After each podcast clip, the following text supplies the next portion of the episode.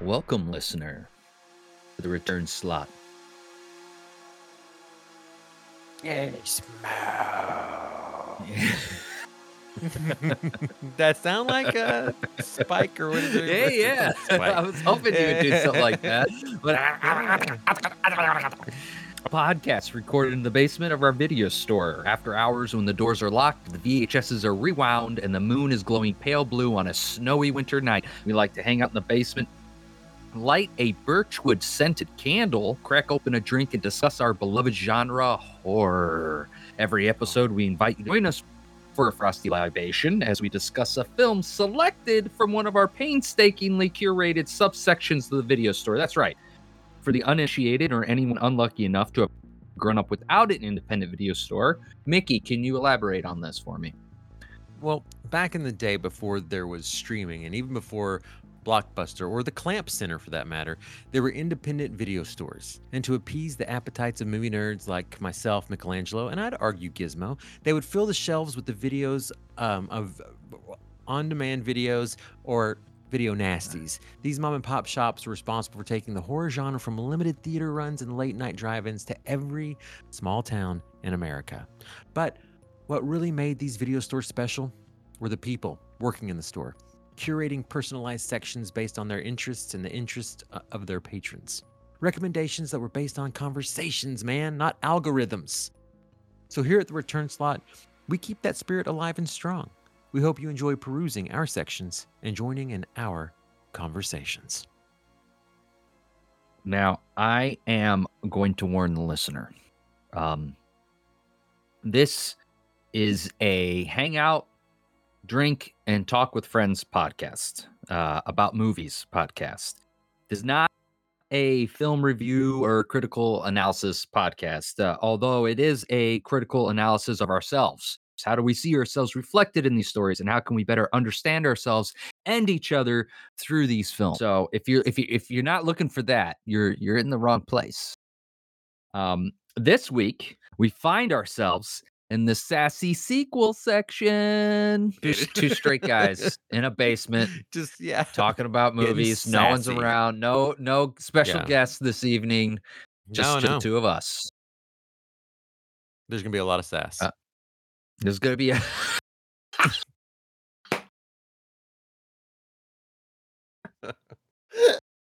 oh, oh, um, before we get to the film tonight, uh, what what are we what are we drinking this evening?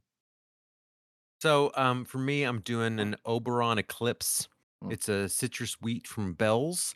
Uh, people probably know the Oberon, uh, but this is an Oberon Eclipse. It's I, I guess what makes it an Eclipse is that it feels like it's a little bit stronger than a regular Oberon. It's a 6.3 percent, uh, and it feels a little like fuller, a little more uh, dark than like the the crispy citrus of a traditional Oberon. Got a little got a little winter winter ale a vacation going on with it. Is it- is yeah, Yes, I would say so. Yep. the winter ale is going to be my friend. Oh, so uh, not including my uh, Austrian lager that I have to have uh, before I have my drink. Um, you know, because that doesn't count. Sure. Um, I am. that's just that's just for your voice. That's just getting That's your voice. that's for the voice. It's the warm up. It's to loosen you up. The the British uh the British people uh, uh call it going on stage with a friend. You have a drink. You Mhm. loosen up. You have a drink Mhm. at the pub. You loosen up. Anyways, Yeah. this is you don't want to have before you go on stage. Uh, this is a uh, Stille Nacht from Mm. De Dolle, De Dolle brewing. Uh, it is a twelve percenter. Woo. Um, yeah. Ooh. yeah. So I Wow. nice and slow. It is a very rich and delicious ale that um people uh like say like they collect throughout the years and condition them and and, and open them up and see how they've changed. They're really delightful. It's like it's drinking uh uh uh, a Belgian triple, but it's like it's, Mm. it's like lighter golden in color. Mhm, Um, mhm. uh, it's like you know the uh, fruit cake and spices and like uh, you know, it's got a little little snowman on there, and it kind of tastes like you're drinking like a beer made with uh, a snowball. Yeah. You know, Yeah. it's like I mean, I love it's it. delicious. It's the, tis the season. you know and what better beer to pair uh you know a complicated strong dense dense Mhm. beer to pair with our very very like uh uh I'll, I'll get to it but like th- Yeah, i think this you know you want it you want a dense beer to pair with like Mhm, something like mhm. this where there's like so much going on so much going on in our movie uh tonight um so by the way i do have to point out uh this is to slip mickey is wearing what he had on uh for our christmas episode uh it goes along it's with uh it's a it's an ugly sweater Yeah. but it's like an ugly an ugly sweater sweater. hoodie sweatshirt Yeah.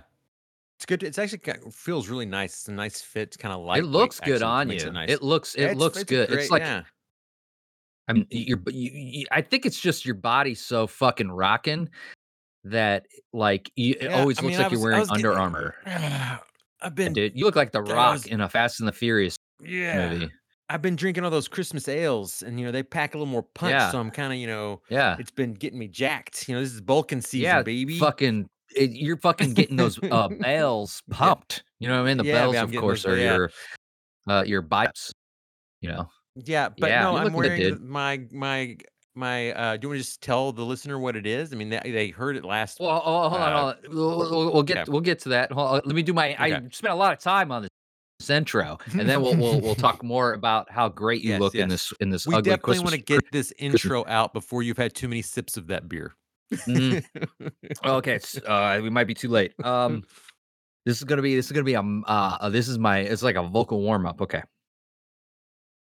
tonight's film. Ask me what like what what what uh, what film are we we uh talking about tonight, Mickey? What uh, what film are we talking about tonight? What what what what, what, are we doing? What are we You're a doing very here? What good film are we actor. talking about? You're very. What film are we talking about? what happens when a small budget film comes out of nowhere and becomes a huge success and the studio wants to make a sequel the director says no way that was way too hard plus i ended the story so all you want to do is make money. So the studio tries for five years to make their own sequel but then come back to the original director. The director reluctantly says yes but as long as they can do whatever the hell they want and they have to give them more money. You get kind of by the numbers sequel plot wise, but then it goes off the rails in the best way possible. Tonight, we are talking about Joe Dante's masterfully ludicrous, self referential, anarchistic, satirical, meta comedy Mhm. parody, slapstick sequel, Gremlins 2 The Batch. Did I fit enough words into that? We can we can go home now. Every listener, you can turn us off. That that encapsulates this film to a T. Yes. and Mickey is wearing a Gremlins ugly sweater.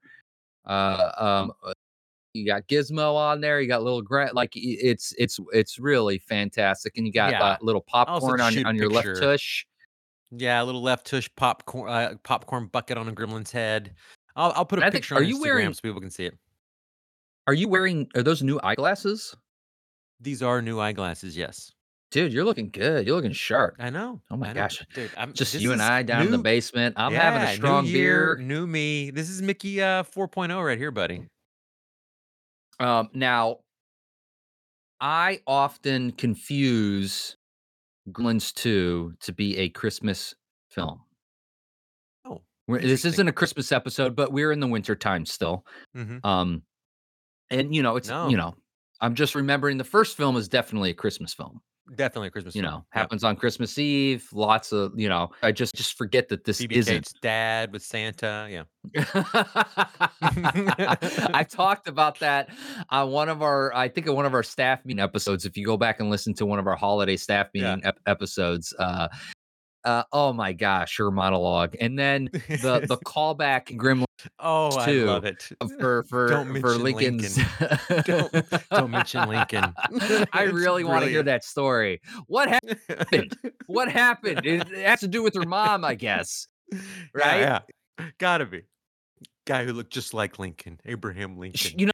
Honey, we don't have time I- for yeah, this. I, I, I, I I'm not gonna, I'm not gonna have a lot of uh, criticisms about the film because we don't, we don't really do that. Um, uh, Uh, we're all about like sharing what we like and what we love. Mhm. Uh, but I, I do- I do say like like what a wonderful actor that gets lost in the in the zaniness that ensues in the Mhm. in, in in in this in this film. Like she Mhm. is so Agreed. good.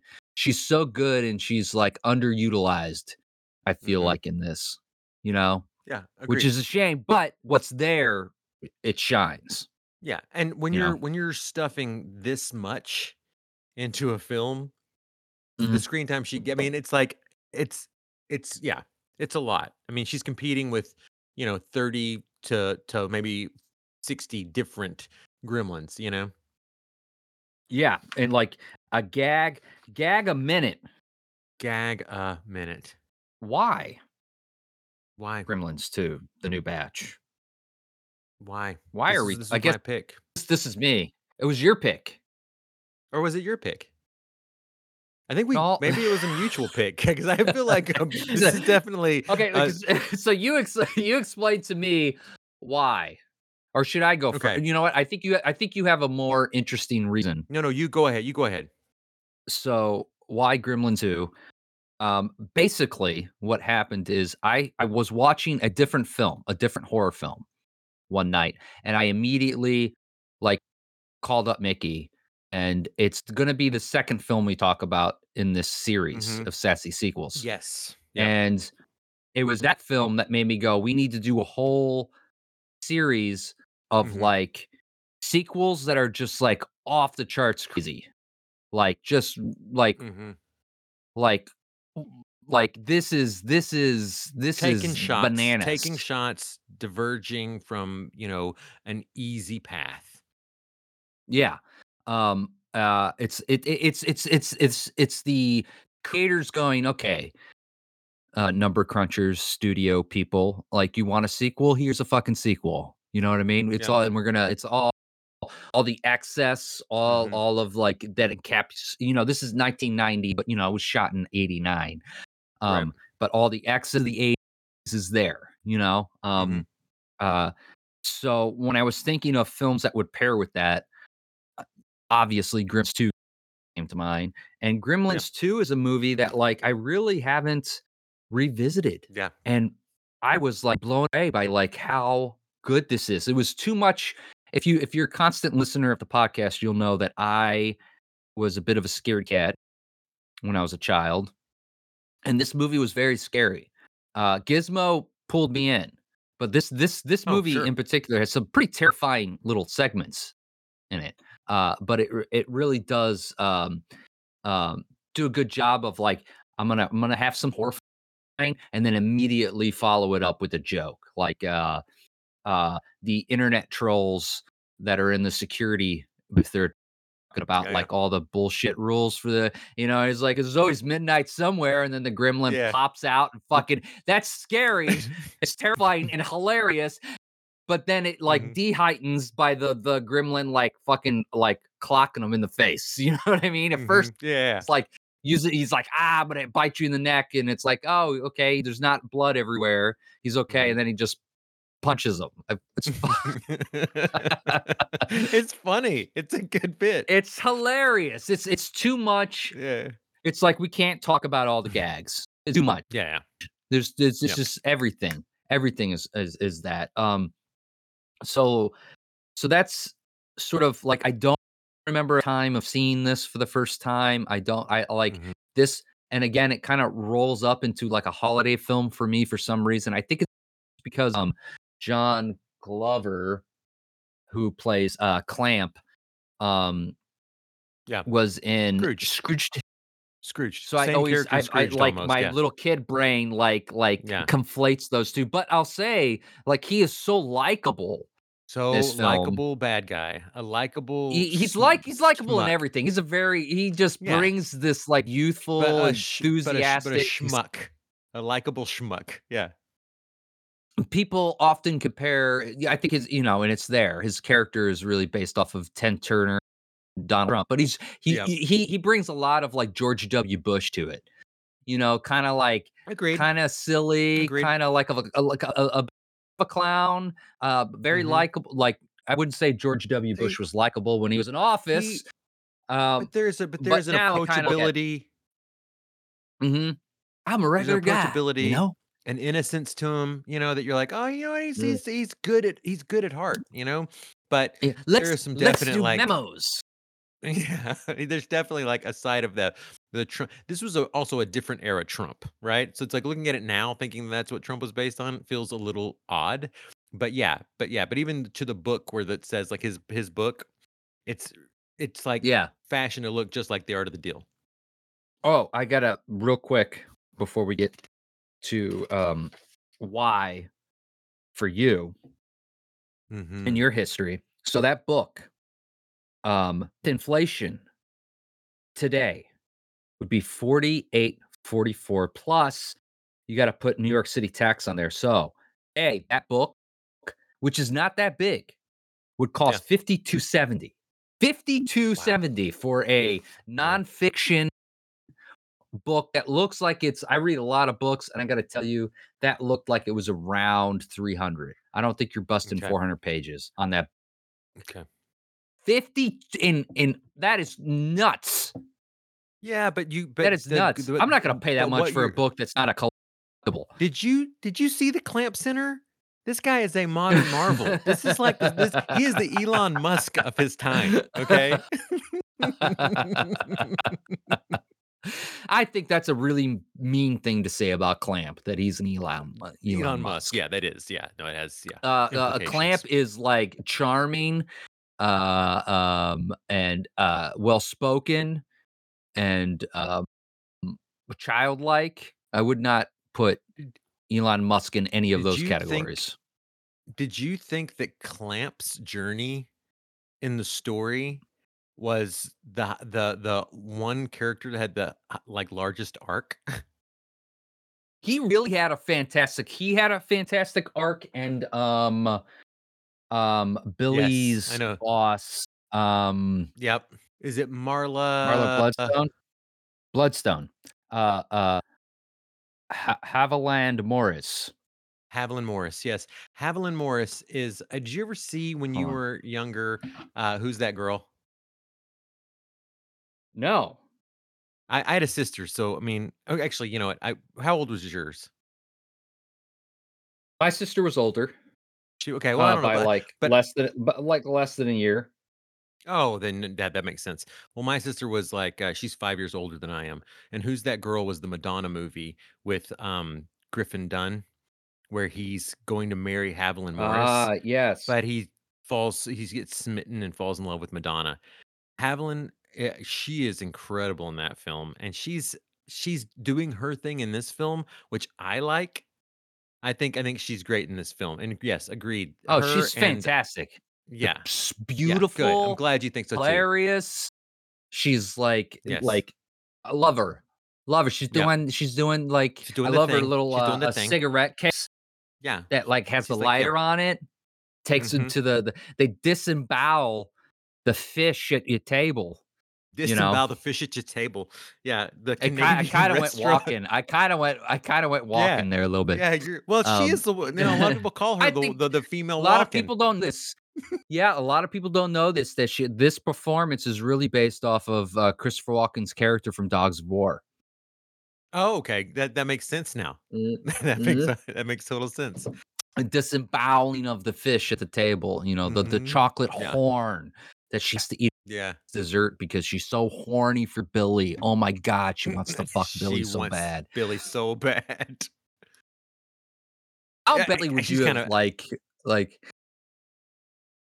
you're working you're working a job your Mhm, boss is mhm. like a fucking super hot uh Marla lady Bloodstone. she wants to yeah, oh take me out. she and go wants for to, the- like, yeah, uh-huh. a redhead.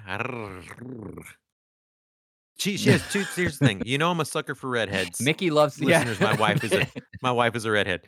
And number two, when I was like a younger man, like I know it's disgusting, but seeing somebody smoke, like sometimes it just makes a woman super sexy. We're from that smokes. I- generation. yeah, yeah. It's like sometimes it's like You're it's like, ooh, sexy, a you're bad cool. girl. She's like, yeah, she's a little edgy because she smokes. I like it. Yeah.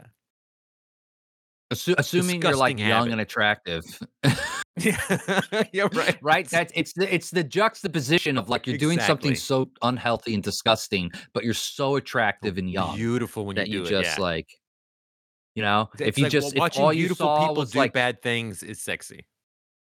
oh yeah, it's like if you if all you do is like watch like Dick Miller and Harry Dean Stanton like smoking cigarettes, it's like ah, I'm Yeah, never gonna yeah, smoke different, cigarettes. different. Yeah, I don't need that. I don't like that. Unless you're like a Now- very serious actor and you're like, that's what actors do.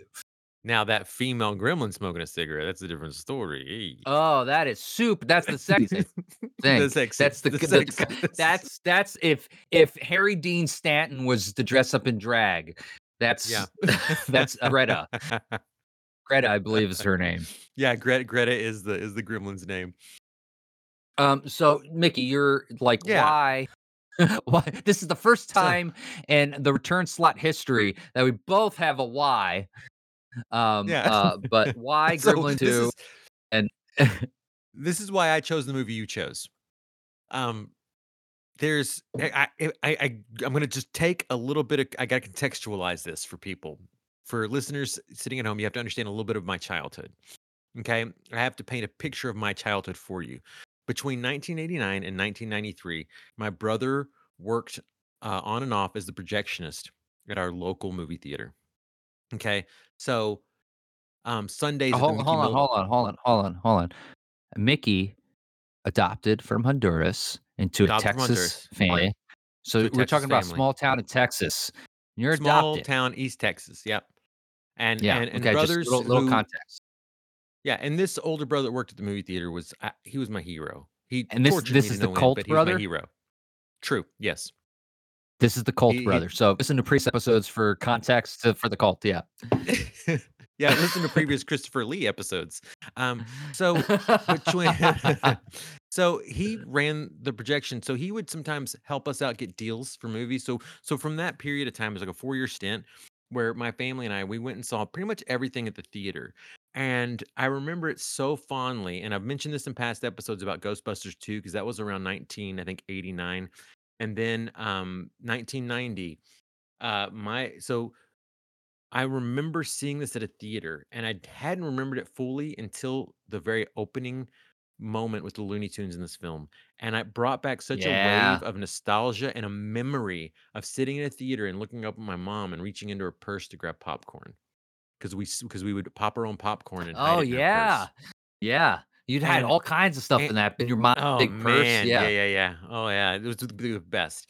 But And for the for the was, listener uh, that's a bit younger, uh, uh, they would that was a normal thing for uh, uh, um, uh, Looney Tunes cartoons to play before the Yeah. feature. You know, there was like a whole And- ramp up. and there was and, and it just it, i instantly i was like oh my god i do I, this was like a big film for me when i was a kid it's not one that i probably wa- rewatched in 25 or, or more years but when i was a kid i remember coming home sunday after church you know mom makes you get dressed up in your sunday's best you go to church we go to you know los dos for mexican food or after lunch then we get home and she's like everybody go change immediately we're going to the movie and she would be popping popcorn i threw on like my my you know, casual clothes probably a batman t-shirt and you know some silly jean shorts like it was it took me so back watching this because i remember that it was like the summer of whatever what year 1990 this came out the summer of 1990 sitting Yeah. there in a movie theater watching this with my entire family and then afterward whenever it came either hbo or maybe rentals just wearing it out for a full summer or maybe it was a full year i don't know however long it took for them to make it to a vhs but I wore this thing out over that short period of time, and then I don't think I ever went back to it. And it doesn't get brought up a lot. It's not on people's top 100 lists. It's not something that comes top of mind of awareness. But just watching it again, I don't know that I can give this any kind of yeah, like, d- like what I say about this film is coming from a place of truly a wash of nostalgia when I watched it just now, or Mhm. I mean earlier. I I was just every moment I was like, oh my God, I totally remember that. That was fantastic. I remember my brother had Gremlins 2 for like the Nintendo. I remember just, I just remember it being like a big summer movie that for some reason my mom thought was a great family pick because these small these small towns in america these small like this small east texas town had four theaters that's it It was a four screen cinema. So things only like the most popular, the most the things they thought would make, you know, the most money wound up at the theater. And if they were good, they stayed forever. If they were bad, they were gone and replaced with a Disney film pretty soon, you know? So it's like hmm you really like I didn't have a lot of options, but this so s- but it also made all those movies that I did see that much more special because I didn't have a lot of options. Like this for me was like taking a vacation at that age. I was probably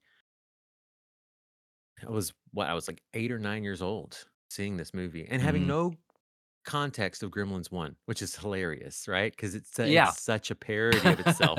but it still it still but still works. loving it. It's still loving it. And then watching Gremlins 1, and when I got to the point where I watched Gremlins 1, I was like, wow, this is not the movie I was expecting. There are so many fewer gremlins, and there is not any like, like, like where are all the goofy ones? Where are all the fun ones? Uh, yeah It was like, you yeah. know, but but honestly, I cherish Gremlins one, and I and I I, I love it a lot, and I I from a simply introducing a Gremlins film to somebody, I'm probably gonna do one, you know, but this film means a lot to me, and I'm and I'm rediscovering that it means a lot to me as we do uh, this. So I gotta know, did you so when they do the gag where like the gremlins have gotten into the the uh the booth, the projection booth, Yes. and uh they they fuck with the film. Did you Yeah. like that do you remember having what what that experience was like?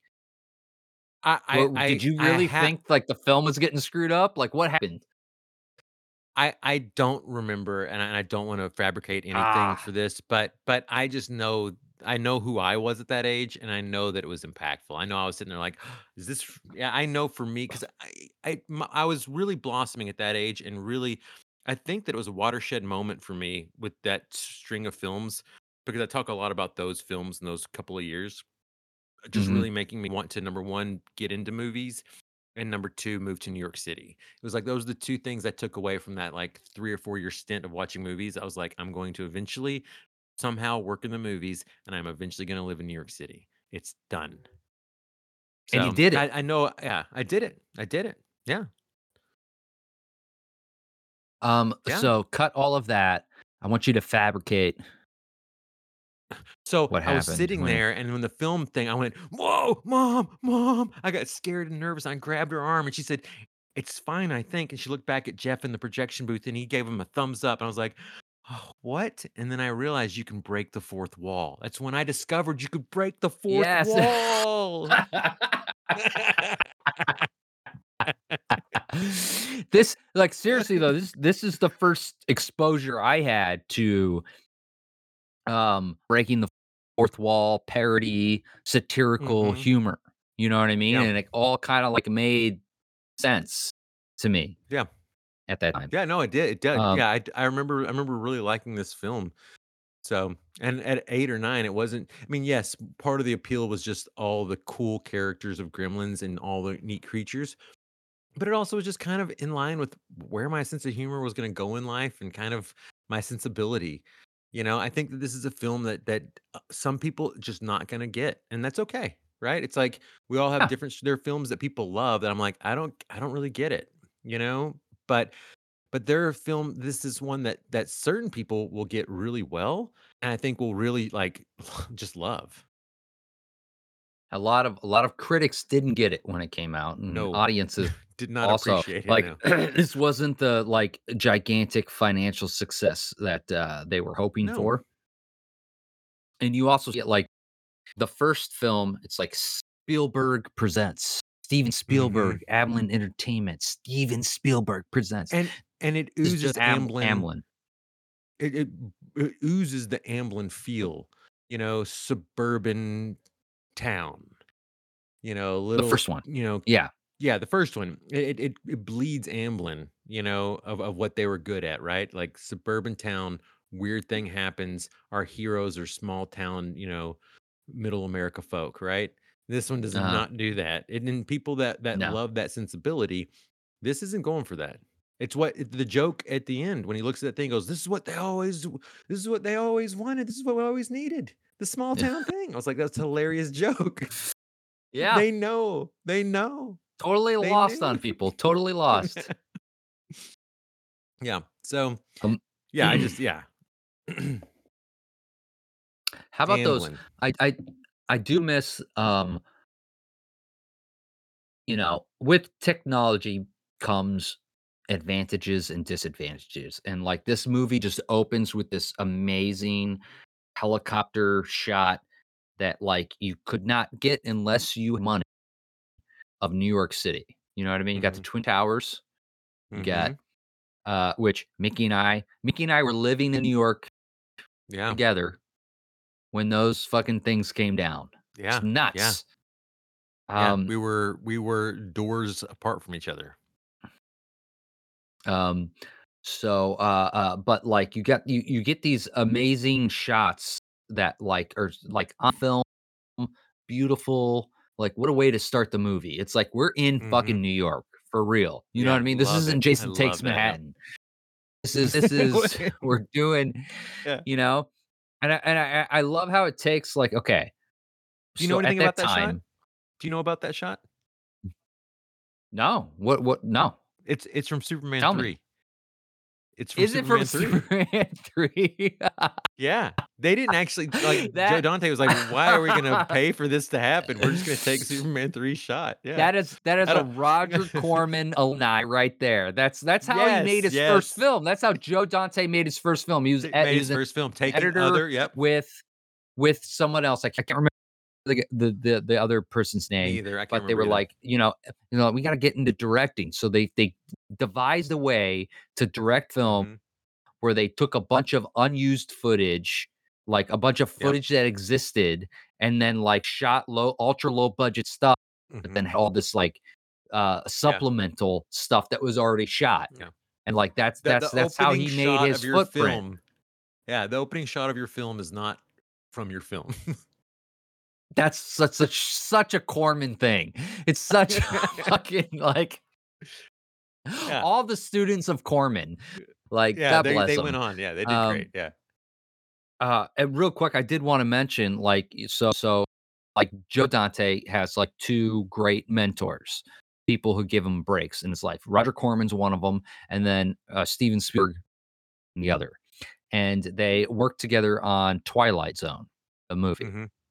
Um, and Dante uh, experiences a very positive experience because this horrific thing happens on the set on uh, like Mhm. another director because it's an anthology piece. So John Yeah. Landis has this horrific thing happen, but like the Yep. studio still wants to release it and money off of it. So he kind of gets left alone. So his uh, first experience with Hollywood is like, oh, people are really nice. You know, he's got Steven Spielberg to questions Yep. to.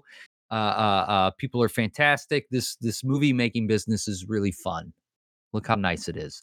Um, Mhm. and, uh, but Spielberg was going to direct a uh, Halloween segment about like kids on Halloween night. But because of what happened on uh, John Landis's segment, you know, these these two kids die tragically during the Mhm. filming of it. He was like, okay, I'm not going to do kids at all. I'm going to do old people.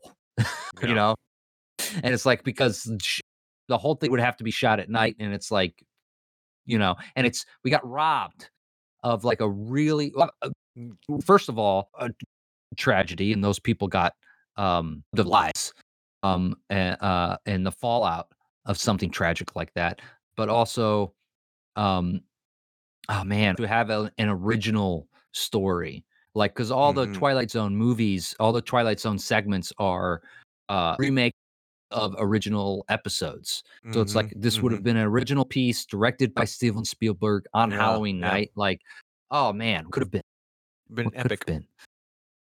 Yeah. Um, uh, but uh, uh, Rick Baker Oh yeah. comes onto Rick the project, Baker. and he didn't want to at first. Did you, do you know this? No, no, I don't know this. So he didn't. So um, I forget. I don't have the name down. I'm so sorry. But the original person who did the effects and, and designs for the original uh, was a uh, student of was Rick Baker, Bo uh Bo- Botine. Was it Botine? No, no, it wasn't Botine. gremlin? No, no, no, Okay. no, no. Okay. Um, it was Chris something, I believe. Uh, he was he was developing his uh, directing career, so he wasn't That's available, right? And then right, Dante that's right, wanted yeah, Rick yeah, yeah. Baker, and uh, Rick, you know, there's ties there, and Rick Baker's like, uh, I don't want to work off of someone else's designs, but if you let me just do my own thing, then I'm in. And because of the position Dante found himself in, right? Of like, I don't give a fuck. I guess I'll do this. Mhm. Let's like go all out. Like he got the money to give Rick Baker to really just go crazy with his uh we got um Oh, uh, of course. Yeah, Gizmo. yeah, yep. we got the the brain gremlin, Brainy Gremlin. Mo- yep. Mohawk, s- like Spike, Yep. but Mohawk. not Spike. That's right. It's like Spike. Mohawk. Um, yep. Um, then we have oh, and more down here. There's Daffy. Daffy. Um, hmm, I don't know the yeah, bad name. Daffy is the like the one that gets mistaken for Gizmo that Phoebe Cates Yeah, the, the goofy-eyed one. back, the goofy-eyed one, and then there's um oh geez, I had I had them all listed, but I didn't. Uh, um, uh, Mickey, do some filler for me while I uh Yeah, we got go the Bat Gremlin. We got the uh, We got bat the Bat gremlin. Gremlin. We got the vegetable face gremlin. Yeah, we got the vegetable spider gremlin. gremlin. I, am gonna start yeah, doing it like scared um, the shit out of me. it's so gross too. I'm gonna start doing this like Bubba Gump. Uh, we got the Batman gremlin. We got the Flash gremlin. gremlin. Flash uh, gremlin. The gargoyle Okay, so- okay, I- which I- is I got- same I as got it. Bat gremlin. so Daffy, uh, uh, also known as the marathon and dentist gremlin. Um, yes, yes. he's the one so who's going to do the marathon scene with uh, marathon Yep, man I scene love with that. Billy. I love that. Uh, we got George, which is the grouchy, moody, cold. Uh, he kind of resembles Edward G. Robinson. Um, Uh, then we got Lenny, who uh, uh, pops up. Uh, he's the no, he doesn't pop. He, he- he's the chef gremlin or geek gremlin. Um, there's the one he- that's at him and Daffy. microwave. They're they're all there, but like Okay. so Daffy and Lenny are get kind of confused because they're both kind of goofy looking, but Daffy is like and and and Lenny's more like he's got the buck teeth. Yeah. yes, Um, Daffy is the and- buck teeth, right? That's Molly's favorite. Yeah. Um, and then there's Phantom Gremlin. I love that. The Phantom where Gremlin, is so good. The gremlin is like looks at the ass, do not throw the face, throws it on the face, and then there's a secretary gremlin. Love it. Disgusting, yeah. like disgusting. Like I love it when he when uh uh, uh clamp comes out and it's just like A B C E E E E. Mhm. Like, oh my gosh. And then the, the the the paper shredding scene, uh Oh, mirroring yeah, the just a- blender scene. Oh god, Yeah. so disgusting. D- So d- Don't forget our. Wall Street Bros. We have Wall Street Bros in there. Yes. Um Yeah. uh we got They go bye bye Mohawk. sell Did I say Bye bye sell sell. yeah with brain. Did yeah, I did Brain's I like, mention Mohawk? Yeah. You did mention Mohawk, yeah. Mohawk, vegetable, brain, uh, um electric gremlin. Yes, Electric Uh, it turns it back gremlin, Greta the female gremlin. Okay, that's all. Yes. Um, Wonderful. Uh, uh, Mickey, Mickey texted me today. Uh, uh, he Oh, sent me I the Key it, and yeah. Peele, the Key and Peele sketch. Uh, which I was like, yes, I watched this already. like, it's it's you you gotta watch that. It's fantastic. I love it. I I love like the the 1980s studio guy who does sequels. Fantastic. While we're on like talking about like the different kind of gremlins, when it, when they're in the Wall Street scene, what Brain says, I wrote it down. Cause you got to think. So like like the whole movie is like it's it's disaster all over the um clamp center. You know, it's Anarchy. like Yeah. anarchy, right? But they're also like collapsing the the like entire financial market because like Yeah. those gremlins are going bye bye. sell, sell, sell, sell, sell." and Brain says, and I wrote it down. Brain says, "Yes, I'd say it's a full scale panic. Are you having a run on the banks there yet? Well, it's rather brutal here. We're advising our clients to put everything they've got into canned food and shotguns. I'm like, that line made me laugh out loud, and I was like, it, it- Molly was like, oh, it's- Molly thought it was funny, but I was just like, for some reason, it just, I was beside myself laughing. It just the Boy, pace of it, Texas and. Arkansas. I was just like, I love it. Canned food and shotguns. Um, sorry, I just sorry I had to sidetrack us there a little bit to get in that quote I love. no. Um. It's like one of these things I'm gonna throw at a dinner party sometime and be like, oh, when somebody when someone one of my like really like fancy friends are talking about like the stock market and say, Oh yeah, I advise, you know, to put everything into, you know, canned food and shotguns. I Yeah. Or or uh, uh, uh, was it bacon and coffee? It's whatever Steven's dad invests all the money into in the jerk. Yes. Yeah. Or or know what I mean? potatoes. The the It's like- the it's bacon- one- where they all bacon's definitely one of them. I can't remember what the That's other an one is. It's been a episode? while since I've seen the jerk. Of Saved by the Bell, the, all the kids get a chance to invest in something, and they all say, "Can we do potatoes?" I mean, yeah. Dumb. Yeah. That's that's like yeah. Um. Um. So speaking speaking of the uh um uh, uh breaking uh y- you know this movie breaks the fourth The wall fourth wall, times yeah. obviously uh and the fifth wall Yeah. I think um Yeah. uh when the projection booth breaks down did you ever are you aware of or experience the home video version of that the John Wayne. yes Yeah. So, have, if yes, you I, have- rented I the was aware of it. Yeah. on V yeah. So if you rented this movie on VHS in the 90s, instead of you're at the theater, it's like static from television and then it cuts to like a John Wayne film. Mhm, And it's it's I just Yeah. I just love the way the gremlins talk like it's like that was that was a little Beavis and Butthead, but yeah. ah John Wayne ah Emily George Square and seven years ago. God damn, this is funny. And they like dubbed John Wayne's voice to be like, I don't like having these little creatures around. It's yeah, it's fucking wonderful. And then someone made a fan film where it's like early days video on demand, and he works the gremlins into um like Batman Returns, Indiana Jones, uh The Exorcist, uh like all these classic films. Like someone's like flipping like the gremlins are flipping through video on demand to all these films. They just work like like the Batman dealing with you know the segment where the penguin puts in the thing in his car and his car gets all fucked up. Yeah. Like the Yeah. gremlins are fucking with his car. You know what I mean? it. It's Yeah, fucking yeah, hilarious. It's It does- hilarious. it- it, like. I mean, like it looks amazing from perspective of someone doing this on their own, but it, Yeah. lacks the charm of like a physical gremlin. But like Sure. it, it it's really fun to see like, you know, uh Indiana Jones and like uh the segment where he goes down into Snakes? the uh uh snakes. The snakes. But what's the Indiana first one? Yeah. And the um Raiders of the Lost Ark. yeah, yeah. Uh, uh, uh, it's just instead of snakes, it's just the gremlins partying like it's New Year's Eve.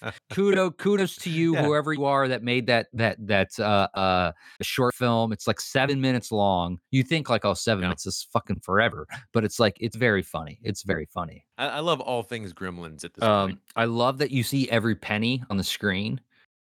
Like Yes. like like I'm going to use every single like they I think they tripled the budget from the original Mhm. uh and like every penny is on screen boy they Oh, it's yeah. just nonstop. Nonstop and so at the beginning of the film billy tries to get a cab right with uh kate and uh he's like i'm going here and then the cab driver's like fuck this and he drives off. If you lived in new york at a certain time period before lyft and uber you'll have this experience of the cab driver asking you where you're going and this is before you're in the car right they would do this before you're in the car where are you going you tell them and they go and they drive off which is illegal can't be like I'm going to Vegas. You know what I mean? Like that's nuts. But um uh so that's why like you always get in the cab first and then tell them where you're going.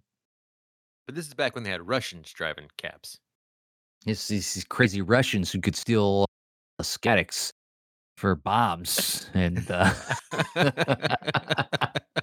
Dick this Miller. is from the movie for God those who haven't him. seen it. Yes. Okay, not me being anything. And yeah, yeah, God bless Dick Miller. Uh, I love the segment. him. I love uh, um uh that whole segment where it's like people are kind of like ignoring what's going on. Uh huh. You know, like the the bat gremlins attacking him, but everyone just keeps walking. You know what I mean? That's? New York. That's New York. I would say post 9/11. Say post 9/11, New York's different. I I do yeah. feel like people are more helpful than they used to be. There's a lot of that's- they still got places to go, but like Yeah. like I was I was like I was walking right, and hmm uh, street there was this rat that got run over by a car, and it was like literally like the size of a fucking football. It was just smashed and I I'm walking and I see this guy and he's just like, "What the fuck? What the fuck is that? What the, are you fucking kidding me? That's disgust. That's fucking disgust. Fucking New York. hmm Oh my god, this is awful. I can't believe. Do you see this? Does anyone see this? And everyone's just like kind of ignoring, like, okay, we're not Yeah. gonna. And I'm just laughing to myself because it's like, yeah, that's that is ludicrous. The size of this that got com- it's like completely flat, like a Yeah. Looney Tunes cartoon. Like it's uh, it's off. It's disgusting. You're right. You're he was he was saying what we were all thinking. Yep. Anyways, Shout out to Sheila Futterman as well. She's great in that film. oh god, yes. Yeah. Yes, I I I always assumed they died, both of them, Oh, okay. in the first one. Yeah. But like, I don't I don't know if they retroactively brought them back to life or like one of the, like like Dick Mills character. died. I, I don't know, but like I was I was happy to see them, and I was happy that like he like fucking kicks ass in this. Yeah. know? Yeah. Yeah. They're both. They're both Uh, just I- doing, just cracking me up the whole time. Uh, Just a joy to watch. Her with her camera, being the uh, the like ultimate like New York City tourist, first time out of the small town. You know. I, I Mhm. feel like I it's uh, there was a part of like Sheila Futterman in me when I was a kid the first time I went to New York City. Yeah. Um. Yeah. And Grandpa Fred. Grandpa Um, Fred's great. Robert Uh, This Prosky. are God. for for, for listeners who who haven't s- listened to past episodes we do a pretty good robert prosky talk during christine as well he is a he is a Yeah. been a f- yeah we've he's a callback but he is great I, I love his. kind of the heart of Like, the film uh, in a lot of ways Yeah. Yeah. Um. He is. He and um. Oh, what's his name? The guy he uh. uh, Watanabe. st- Watanabe. Yeah A character Gedde name or his name? no that's his real name uh, Yeah, Gedde like, uh, Watanabe, Mr. who like made Yeah. made a career out of playing stereotypical racist portrayals of Asian people. He brings like Mhm. he always brings like heart and humor to all of his roles. Like he should have like wh- what would have happened if like he like you know he would have given an opportunity to really explore the talent that was there. You know what I mean? he has good like he's it's great it's in this. he has great comedic timing just in an era where you're typecast Yeah. You know, he would have been great in uh, any kind of comedic lead role. He would, he could have been uh, a nice, um, you know, all those like teenage movies where you had um, Anthony Michael Hall or you had, um, oh, you know, the um, Duck Lips. I can't remember his his, his the actor's name right now, but um, he, you could have transferred Gedde Watanabe into any of those characters, and he would have been just as funny and and nerdy and eh, full of like like I empathize with those guys incredibly when I watch those films. You know, those John Hughes films. He would have been perfect. He was in a John Hughes film, but he would have been perfect as one of those Yeah. leads. Sixteen Candles. hmm Yeah, he Yeah. he's kind of like you have some similarities. Jon in- Cryer. to him. Jon Cryer's Duck Lips. Jon Cryer. Uh, yeah, yeah. uh, Ducky. Yeah. Ducky. Yeah, Ducky, Um, not Duck Lips. Yeah, Ducky. um, uh, you're similar to him in that like he's from Utah and he sounds like a guy from Utah. He is not from generic Asian country character. You know what I mean? He's like sounds like a know- guy from Utah, and, Yeah. and you are a guy who sounds like the white. You're the white. We always talk about this. You're the whitest we know, but you're like Mhm. you're from Honduras. You're adopted from Yeah. Honduras. You look, you know. A, a lot of people refer to me as the uh, Gedde Watanabe, the Hispanic Gedde Watanabe. if Gedde Watanabe and Harry Connick Jr. had a baby, it'd be you. I'm liking this going through the cast a little bit because this cast is a phenomenal cast. I mean, from Tony Randall doing Brain Gremlin to we mentioned Robert Prosky to don't even get me started on my my fave Christopher Lee. But uh, but one guy I definitely want to talk about is Robert Picardo. And now that I've kind of teed that up, I'll wait for you to come back and we'll discuss Robert Picardo. My first uh like exposure to Robert Picardo was Gremlins 2. But I don't know if you've ever seen him in Inner Space. But I looked him up on IMDb, f- you know, in preparation for this episode. This guy works, man. He is fantastic in everything. He is like got a million different faces, a million different characters. He is just a strong. I, I'll, I'll call him a character actor because he's like unrecognizable in some of the film. Like I, I was looking at his body of work and I was like, oh yeah, he was that guy too. Yeah. He's been in I was just I- talking to Allie the other day about um my partner Allie about uh inner space. You haven't seen space. You have got to Inner see Space is great. Inner Space is fantastic. Robert Picardo has got one of the best scenes in that whole movie. He's He like is he's like a, this cowboy kind of thing. Yeah. Well, he's like an Eastern European guy who is called the Yeah. cowboy and he's obsessed with like Western American cowboy culture. And Dennis Quaid is like a uh, NASA type Yeah. uh, pilot who gets Flyboy. Yeah. shrunk and then, eh, yeah, it gets shrunk and ejected into Martin Short, Martin Short. and it- hilarity comedy. ensues. Yeah. Megan is comedy galore. wonderful. Oh boy, check But it hey, out. also also Joe Dante. Yeah, John. That's why you get this. Also, you get you got you got some uh burbs crossover here. Oh, Uh, the the Burbs, is another is one. one of my it. fucking favorite movies. And you Oh, got love um Burbs. uh let's see here, Harry Gibson who gets fired for smoking. Richard Pardo fires Mhm. him. Like a little cameo there. You have Rick Ducommun. I am probably Okay. pronouncing his name wrong, but the security guard that's like uh when Billy's trying to turn the water off. He's the security guard who comes and stops him Yeah. and he gets Yeah, bitten yeah. on the nose. And I was like, oh, you should have been in this movie more. He's so Yeah. like he is I think more of him in this movie would have been a value added for sure. I was sad to Yeah. see that his character like that should have been I love Richard Picardo.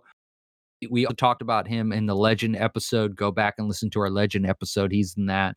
Um uh, Richard Picardo's great, but like I really would have loved um uh uh Rick as as uh Billy's foil in this because he Yeah. just he's so animated and over the top and like perfect for a film like this. And if you haven't seen the Burbs, you need to see the Burbs. We're going to do the Burbs yeah, the at some Burbs is point. I love the. Burbs. We got to do that. I love We the gotta do that. Burbs. It's it's a crying shame. It just shows you how insane the film industry is and how difficult it is that somebody as hilarious as Joe Dante, someone who makes the kind of films that he makes, doesn't hasn't continued to make films. You know? Yeah. You know, uh, just a little shout out to something on YouTube, something I came across while doing some of this, is like digging in on on Gremlins 2. There's this interview with Joe Dante. It's it's like later years Joe Dante talking with a teenager science like I want to call him nerd, but that's not fair because he's just really into science. He's just that's his passion. I don't make necessarily think that makes him a nerd. Nerd, Mickey. But He's a but- but- fucking but- nerd. You like but- but science, you're a fucking nerd. but this kid is like so socially awkward and he's he's Yeah, a fucking nerd. Joe Dante about inner space, and it is hilarious because Joe Dante eventually has to Mm, take over the interview and tell him what good uh-huh. questions he should ask. It is so funny, and I I find myself I gotta I have I got seen there this. I got there and I was like, "What is this?" And I was not gonna watch it, and then I ended up watching the whole thing. I was like, "This is the most baffling train wreck of an interview that Joe Dante has to give about inner space and about the actual science with this like really sciencey kid that just has no social game. You know, is like n- and completely socially awkward. It is hilarious. And like he even says like um Oh, I can't remember. I, you, know, you just just watch it. It's, I can't give it justice. This is not an inner space episode, but inner space. If we ever get to the return slot of sci-fi, hey, It's pretty scary sometimes. We might be able to get in there. Let's let's talk about yeah, Zach Galligan, Billy. yeah, Zach Galligan. Thoughts? He's good. I had a, you know, he seems like in my mind, looking back on him, he feels like a very, you know, big part of my movie mm-hmm. watching as a child, and then just never his career kind of never rose to those big movies, or at least maybe in my mind, these movies were bigger than what they actually were. But, but um, in your mind, he they in? Uh. I mean, I think these big like hits like Gremlins 2 and the what's the one well, Waxworker, that Gremlins, one. Gremlins wax works. He, he Yeah, he he had he had some he had some swings. He kind of yeah. fits. He's also like he fits into that like Fright Night, the tag Oh yeah. Fright Night, where it's like these hmm like you know good looking, creamy skinned, uh, curly, black haired, some guys who kind of like kind of boringly written characters, and they kind of also Yeah. like like I just I think that's some like I don't like to talk negative usually, but like the way he handles Gizmo doesn't always feel like Gizmo is real. Sometimes if it, like it feels like he's just picking up an inanimate object. And I think about like the care and sophistication in um, Ryan Gosling's perf- performance in Lars and the Real Girl. Yeah.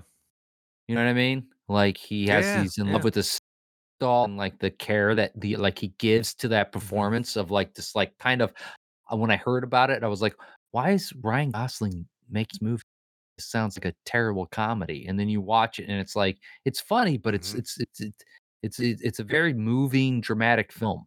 hmm Real. hmm Um and so um, I just I think there's a reason why he didn't go on to do more amazing things. And I think it's because he's just doesn't like, you know, there's not something special there with Billy. When I was a kid, Billy loomed large, but as an adult, I find find that performance is lacking and the character is lacking. hmm You know, I like him. Yeah. I have I have fond I have fondness for him, but Yeah. I, you know you know what I'm saying? You know what I'm saying. I mean, it, yeah, he's pretty generic, and, and you know, is it the writing? Is it the actor? Um, yeah, I, I hear you. I, I I think it's a com- I I think it's a generic. combination of things. Yeah, You know, yeah. he's not he's not bringing like you re- like you, you like when you I think he was doing exactly what was being asked of him and hmm sometimes you have to be better than that, hmm Yeah, I think. yeah. I get it. I get it. Especially when you're acting against Prosky. people especially when you're acting against the people that you're acting against. I mean, he definitely feels like almost when he enters a scene in Gremlins 2, and I'm not gonna say Gremlins 1, but Gremlins 2, when he enters the scene, it does he kind of slows the scene down, you know? And it's such a fast-paced film. Whereas like Watanabe, Prosky, Lee, uh, Phoebe Cates, they they are, you know, they come on and it's like, oh, I just like you like to watch them, you know, do their thing. Jo- John Glover, geez, you know, Mhm. great, you know. So I see what you you're know, saying, Billy I I I agree with you there. Billy so Billy is about to be tortured Marathon Man style Yeah. uh by Daffy and Dick Miller is him, Mhm. right? At no point does he say thank you. Oh, you think he's yo, you think he's spoiled. He's like a he like does entitled. I think he's kind of I think he's kind of a spoiled, entitled kid. Yeah. I will say that He that doesn't treat he doesn't treat Phoebe Cates well. No, he doesn't. And and to be that age and be getting the opportunities as an architect that he's getting, it feels a little bit like some I mean, I'm not Priv- saying Right? Yeah, yeah, privilege. Yeah, yeah, yeah. A And little you bit, a have little this bit like privilege. beautiful, you have this beautiful fiance. You got this beautiful woman. What are you, what are you doing going to dinner with your boss? You know, you I gotta say, they they do a very good job making Cates look plain in this because uh um she is stunning. oh god, Marla. Bloodstone. I know. I love her the arc. She's got a great arc. I like how it's like, oh, Yeah. maybe she and uh, Clamp are gonna get together. You know, Mhm, like mhm. uh, a little something, Yeah. something going on there. She deserves it. That, that's the thing too. It's like they kind of make her. You you introduce her, and you think that well, you especially eh, you know having seen the first one, you love you know Kate Beringer, Phoebe Cates's character, and then Haviland Morris comes in, and you're like, well, she's a she's bad, but throughout the film, you just she becomes as endearing as Kate Beringer, you know. So I feel like mean, she had yeah, more of an arc than kate she character. does. Oh, by far, by far, yeah. Yeah, Yeah. Yeah, you're rooting for both, which is an interesting, you know, thing to do when you uh, set up the the the original like, you know, uh, conflict there of being like, well, she's after Billy and we all love Kate, you know? she's you know she's a what do you call him a career climber? What what what is the word they Yeah, use? Uh, but it's like, Um, man, she's a fucking in like 1989. Like, yeah. you know, Yeah. I don't, for s- I, don't Clamp. I, I for Clamp, she's a cog in the machine, like Billy. Mhm. A little unethical what ever- she's doing. ever- yeah, sure, but Have you ever worked for any of those like big corporate companies? dude, I work for the biggest myself. Oh, yeah. It's called the return slot. You heard video stores like a corporation. We run it like a corporation. Yeah, this We- could not. we're we're fir- like we're like less successful than that video store Billy lives above. You know what I mean? Like those with a fucking Yes, yeah, yeah. lab lab or golden retrievers eating the trash out of. yeah, yeah, yeah. Um um uh have I worked for I don't think I've ever worked for like as large of a corporate. I've worked for companies that have been hired by large corporations. Okay. I'll say that. Yeah. Yeah, yeah. What about well, you? I've worked for both. I worked you for both ABC and CBS at one and point the in my life. fucking United States military. and you, the Yeah. U.S. military. But no, but I work for CBS and ABC, both at different parts of my life, and I'm telling you that they, there are a lot of Daniel clamps that will show up, Yeah. and like the, everybody gets so juiced because the big guy's there, and yeah, it's just, it is a culture, uh, all all its own. It's it's a it's a total culture. You know, it's like you become fans of the CEOs. It's like you can't wait when they show up because that's your chance. Maybe they'll give you a, a bigger chance if you show some brilliant idea that you did. Yeah. Definitely you spot on in this movie. pitch? Did you pitch a brilliant idea Never. to your CEO? Never. No. No, that's why you're no. here. That's why you're. That's why I'm you're here at the video store. Didn't Oh. work out. I did. It was Blockbuster. I said, whatever you do, don't stream. Whatever you do, don't stream.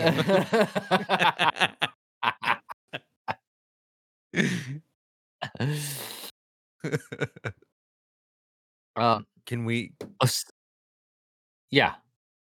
just gonna touch on Christopher Lee? He's another, just like Prosky. Yes. Yes. We, we've done Christopher Lee uh, on this show before. Uh, just great to see him in there. Mhm. Great to see him show up. Uh, not a big character, but doing well with what he does. He just brings gravitas to everything. Oh, of course. Yeah, he's wonderful. Love love him in this. The great Christopher Lee. The horror. The Yeah. horror. The horror. Uh, Um. the horror. Gizmo. Now Oh, Gizmo for a second. Do you know who voices Giz- Gizmo? Howie Mandel, man. Howie Mandel. Howie Deal Mandel. or no deal. Howie Deal- Mandel. Yes, that Howie Mandel, the deal or no deal Howie Mandel. For those of you who don't know, Howie Mandel was a uh, stand-up comedian in the '80s who did silly voices and was Mhm. famous for putting a uh, latex glove over his face, blowing it Uh-huh. up with his nose to make like chicken type of character, hmm and uh, famously blew like a vessel in his nose, and like it exploded, and there was blood everywhere when he was performing one time. Um, interesting career that guy's had, Howie Mandel. Yeah. I always Yeah. forget that he uh, voices Gizmo. I love Gizmo. He also voiced uh you, you remember Bobby's World?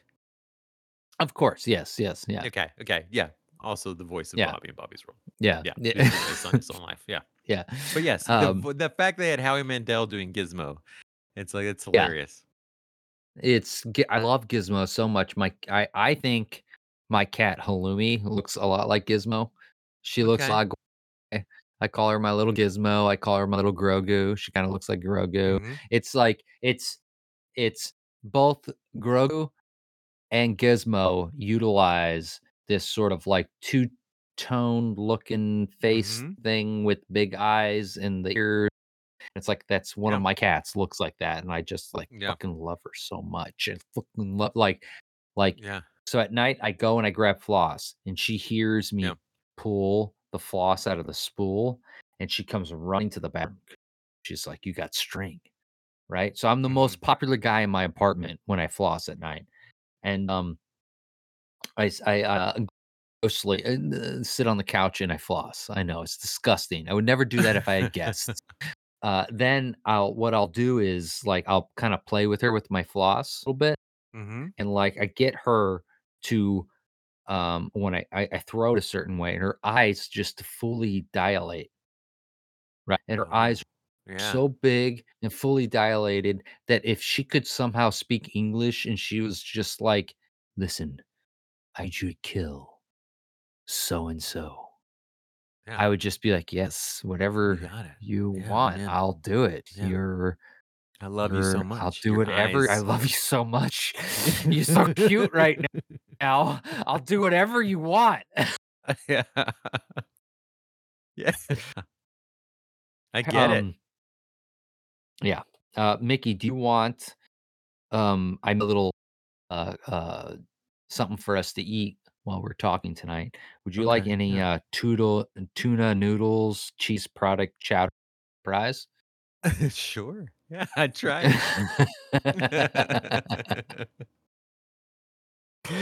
um I got love uh, Marge, microwave Marge, microwave Kathleen Marge. Freeman. That segment's wonderful. Um mm-hmm.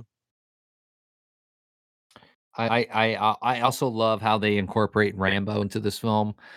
I love that a novel that was written about a Vietnam vet who gets his fucking brains blown out at the end, like captured the imagination of children in the late '80s and early '90s. Yeah. You know, Oh, loved him. Yeah, a hero.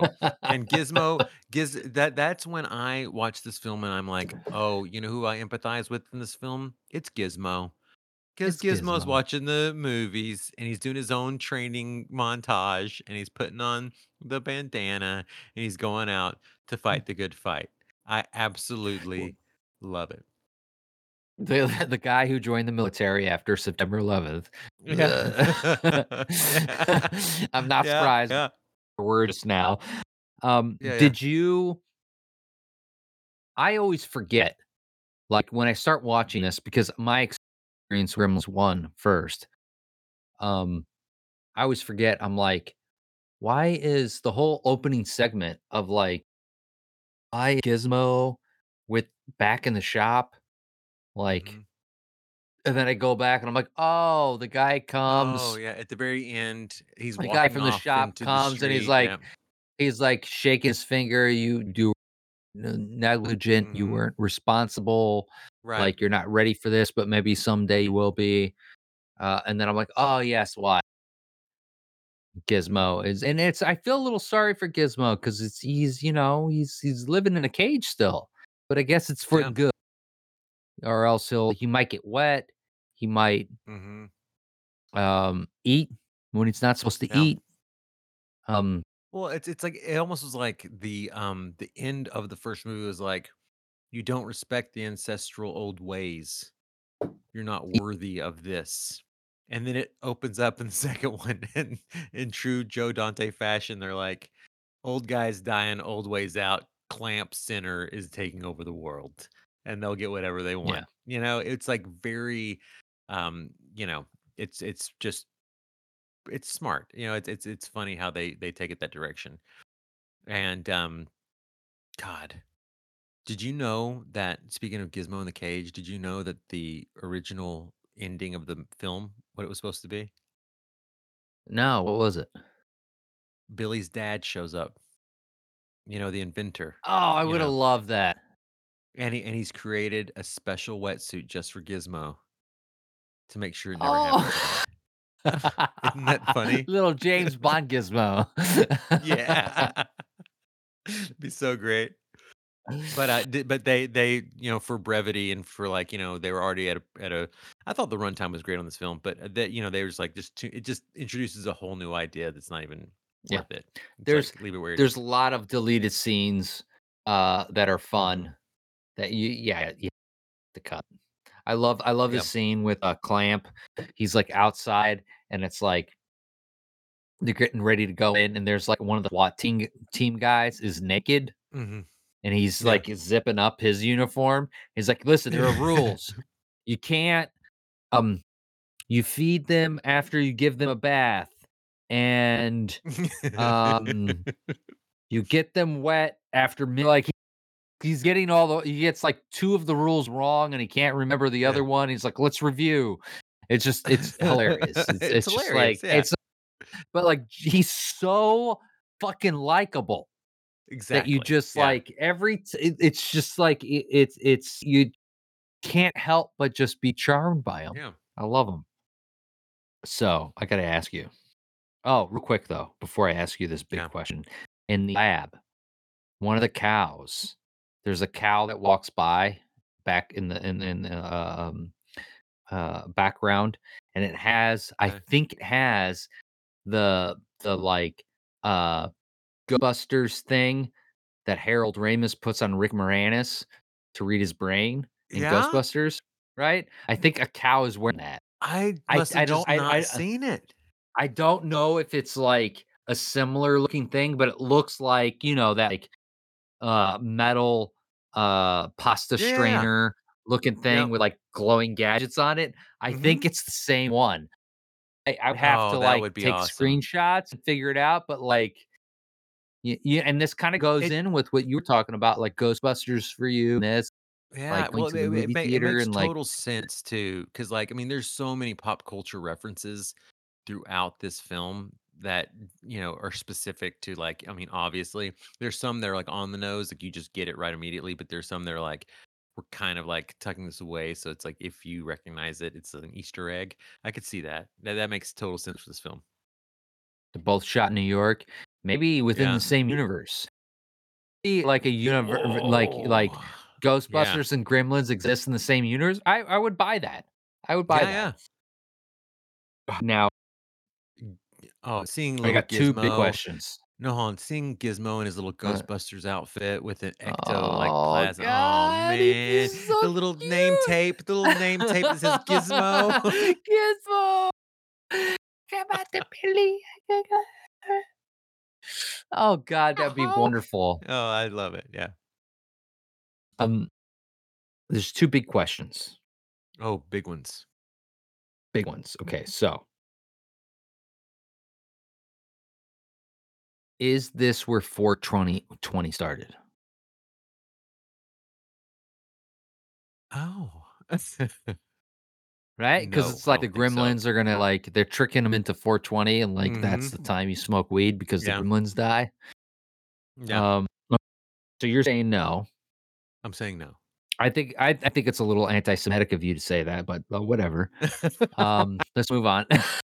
I just like to say that sometimes. yeah, Um, yeah, sure. Just drop that on It's people whenever you obviously want. not. Yeah, whenever I want. Um, Yeah. But Richard Picardo's character Sure. does he does he fuck Greta Yes. at the end of this movie? He just goes for it. He goes for it. You know he does. Dude, the way he, gets slinks look like, down with his little smile, I, like why? He's like, why am I resisting? yeah. It's it's that But do you think he's a- Does she have a physically no, she's, gonna no, have? she's not a cigarette. Um do yes.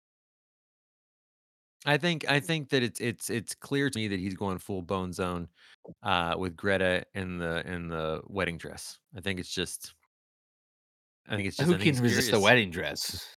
Yeah, and and not just that, but he he comes off of it like you you realize who this guy is, and right right before he is approached by Greta, you you on the phone with Daniel Clamp, he is saying to him that he's going to give him time off for the first time in a long time after the building is A in whole half order. day. Yeah, yeah, a whole half a day. This guy never sees the light of day. He's got no romance going on in his life. If this is what Yeah. he gets in that bathroom, this is what he gets. You know what I mean? I th- I, I don't think it's I, I don't think I don't actually think it's a bad choice for him. I I applaud it.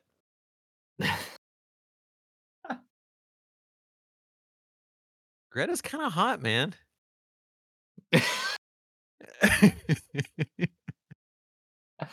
I do remember was- feeling uncomfortable she as was a child. she was like, doing she was "Oh, doing she was doing limp plumper this-" before she was doing that limp plumper before everybody else was. She's got the uh uh Elvira cleavage line thing oh, yeah, oh yeah. Oh yeah. Yeah. Yeah, yeah. Um anything else? Burning desires to talk about.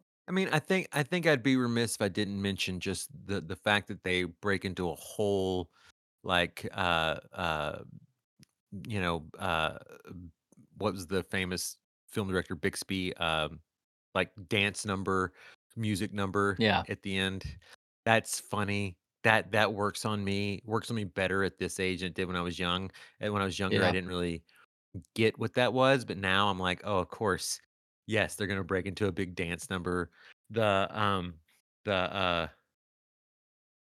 the Leonard Maltin little section where he's Yeah. go, uh, Gremlins It's a one. 10, it's a 10. That's hilarious. The, the one of the most iconic things I remember and that really like really grabbed me when they break into New York, New York. I think that might have been the first time I ever heard the song New York, New York. oh really? And, That's and amazing. it was just like so good as a kid to hear that and then find out as I go through life like how that song means so much to that city and just I was like, man, this movie it really when it, if if you're the right person, it works on so many levels. And like I said, I was just having a, a- an absolute blast of nostalgia and pure like actual like pure innocent joy watching it. There's a lot of like references to films, but one you never hear is New York, New York by Martin Scorsese, which I think encapsulates like the excess of the 80s and going overboard and ruining your career. Um, watch that film. Yeah. I feel like there's like um some of that stuff going on in that Oh, okay. segment. Okay. You know what I mean? Yeah, yeah, yeah. Um, I I also just I love how much the how like they seem to really like like they just love a good gag. They're They very do. they just like they'll build these sets they'll build these things just for like the joke and like Yeah. like the joke is for them just to Yeah. laugh. Oh, they're they're hol- it's- oh my god. To to a nine year old boy watching this for the first time, I Yes. I you know yes the Gremlins are bad, but the Gremlins are awesome, right? They're So you can imagine to- hilarious. To, to to reiterate, you can imagine the first time I watched Gremlins one, I was like, "What? It's like it was like because they just take it and they elevate it so much in this film, and, you know, for me, they take some of the shtick and push it so far that it makes it better. Like, I love that they go so big with it, um, because they're aware of it. But, um, yeah, like I said, I I don't wanna say that this is this is a film for everybody, but it man, it was hitting so good. It was hitting so good. Um, speaking of a film not for everybody, gonna recommend this to when they walk in the store. He's thinking. He's got his fist in his nose and mouth. Uh, really going in I there. Really getting up in that nostril. Um, I you know I'm gonna I so if you come in and you say, "I really love the Gremlins," I might not recommend this to you. But if you come in and you say you like something that's quirky, if you are if you like comedy, if you're young, or if you even have like a, a youthful spirit, I'd recommend this to you. I, I I there's there's this thing It's similar to, like, Return to Oz when we did when we watched Return to Oz. So, uh, listeners, we have a past episode where we kind of visited some, like, child frights and stuff like that, and one of them was, uh, Return to Oz. It's a sequel that that isn't made better by just truly loving the first one. It's it's a sequel that doesn't necessarily even need the first one particularly. Uh, there are some jokes that land a lot better. Like it is it is very much a parody of the first one, so there's you do get stuff from having seen the first one. But it's it's just a wholly different thing. So I think that the guy that comes in that wants something funny, different, and quirky, this is the movie I'm going with. Gremlins 2, regardless if you've seen the first one. Because the first thing out of somebody's mouth is like, why am I watching a sequel without having seen the first one? And my thing is like, you don't need it. You don't really need it. Those some people will say you do need it because of all the meta jokes, but I'm telling you, I don't know that you do. I don't know that you do. It makes it a little better, but not su- substantially. It, it doesn't have to survive by knowing the whole everything from the first. That's why it's almost like the best like unsequel, like the best like you know like Joe Dante is doing something here where you know uh, the traditional path is build upon the story that you had and deepen your connection with the characters that you established. This doesn't do that. You don't find out anything new from Billy, really. You don't find anything new from Kate. You're introduced to new, interesting characters like Daniel Clamp, Marla Bloodstone. Uh, you don't necessarily have to have all the background into Gizmo to really fall in love with them all over again or for the first time. So, yes, you want comedy, you want quirky, you want something different. Gremlins 2, don't even worry about Gremlins 1. But if you like Gremlins 1, you may or may not like this. This might actually be offensive to you in some ways.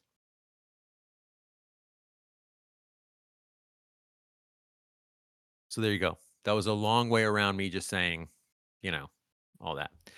Who you recommended it to, Michelangelo? I gotta say, like, it's it's definitely like a departure from its predecessor, right? And that's kind of what we're doing with this whole segment of films. Um, it's almost like I think you'll find that every single film in this series, if you if if you're not familiar with these films, uh, to watch the sequel first, an experience, and then go back. Um, I think they all they'll all work that way. Um, I think if you are in your transitional horror period, right? There's that sweet age where it's like you're Yep. transitioning, right? Where like I can't handle a full horror film right now. This is definitely one of them. It has the elements of like horror and comedy. Mhm. They mesh so well. um uh um so mm, I agree with a lot of what you said and I just like like really it for me if you come to our video store and you don't like Gremlins, don't know why you're coming here. You know what I mean? It's just it's Yeah. so funny and scary and silly and and if you don't get the um the density, the levels, the layers of this film that I I, I, I like I can understand if you're like I get it, it's not for me. Totally fine. But like people just don't get it. It's like get the fuck out of my store. Get the fuck out of my store. Love it. I don't know if that answered the question, but It did. It Did. You're basically recommending it to only people that belong in the store. If somebody doesn't want Yeah. to watch this or hasn't or doesn't like it, then you've now excluded like, you know, 90% of the movie watching audience. And this is why we're not Ah, as fuck 'em. successful as the Clamp Center. But I don't want to be as successful Hey. as the Clamp Center. No, that guy's an asshole, but so likable. Although he did end up with Marla Um, Bloodstone, though. I Uh, that guy's got something going on. I think it's all Yeah, the I mean, money Come on. It's, uh, it's- And it the could- great that hair. could have something to do with it. Yeah, and the low body fat percentage.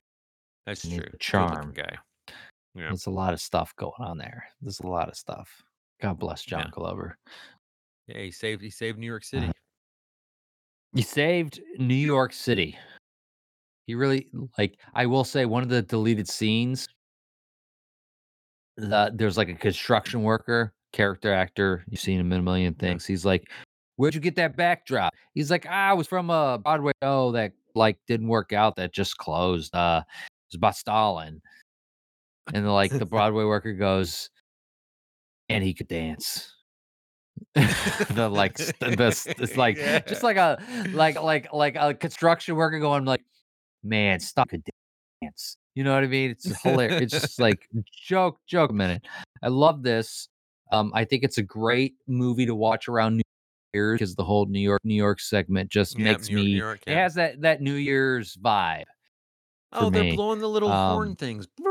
They got the hats on. Yeah, it's very New Year's New Year's Day or New Year's Eve. Those little horn things have a specific name and the fact that you don't know that you know that you're not as sophisticated as some of our other customers that come into here Yeah, I know. maybe someone called. that might like Wanna, I didn't want to.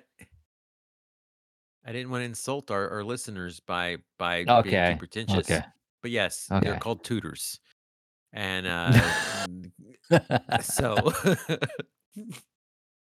Oh, they're called tutors because they toot. it's like are you talking about people who fart or like english people in realty from a certain time period or are you talking about beautiful Oh. homes yeah, tutors. Yeah, uh, yeah. i'm gonna buy a house right now and i really want a tutor but they're Yeah, way more expensive yeah. You don't want to. I mean, yeah. Though. The housing market's not the best right it. now. um, maybe we'll okay. go. Maybe we'll all Join get a, get a house in the in the new Clamp Center that looks like uh, whatever town Kate and Billy are from. um in jersey yeah In Jersey. Move to jersey um mickey Yeah. happy new year Happy New Year, buddy. Hey, this has been great. Um, you know, uh, for our listeners, please, if you want to do something new this year, if you want to make a New Year's resolution, my recommendation is to follow us on Instagram. Uh, check out our Letterboxd. Uh, it's a low. This is this is a small ass, guys. This is not a big deal. It's it's simply a like button. it's like make it your New Year's resolution, check it off, and be done for the year. I mean, I'm not Could asking you, for a like, lot. buy some Powerball tickets and send it to us. That'd be great. Yeah, sure. that'd be great. The thank you for listening, Mickey. Yep. The listeners can go fuck themselves, but Mickey, thank you for listening I'm- to the podcast. thank you for listening to you. Yeah, to your intro. thank you for following us, Mickey. Um, where can they follow us online? uh, on Instagram at the return slot underscore of horror pod, or on Letterboxd, which is at the return slot of horror pod. Or of course, you can you know listen, like, rate, review us anywhere you get podcasts. Uh, and uh, I hope everybody has a great New Year. And continue to listen to the series. We're gonna get some good sequels. yeah. Thank you. Yes. It's, on, it's only gonna get more sassy. It's gonna get so sassy. Oh man, there's gonna be sass all over this place. Um, maybe we'll have some special guests. Ooh. Maybe we won't. You'll see. You'll find out. Only by listening to us at Yep. the return slot. of horror. Yeah.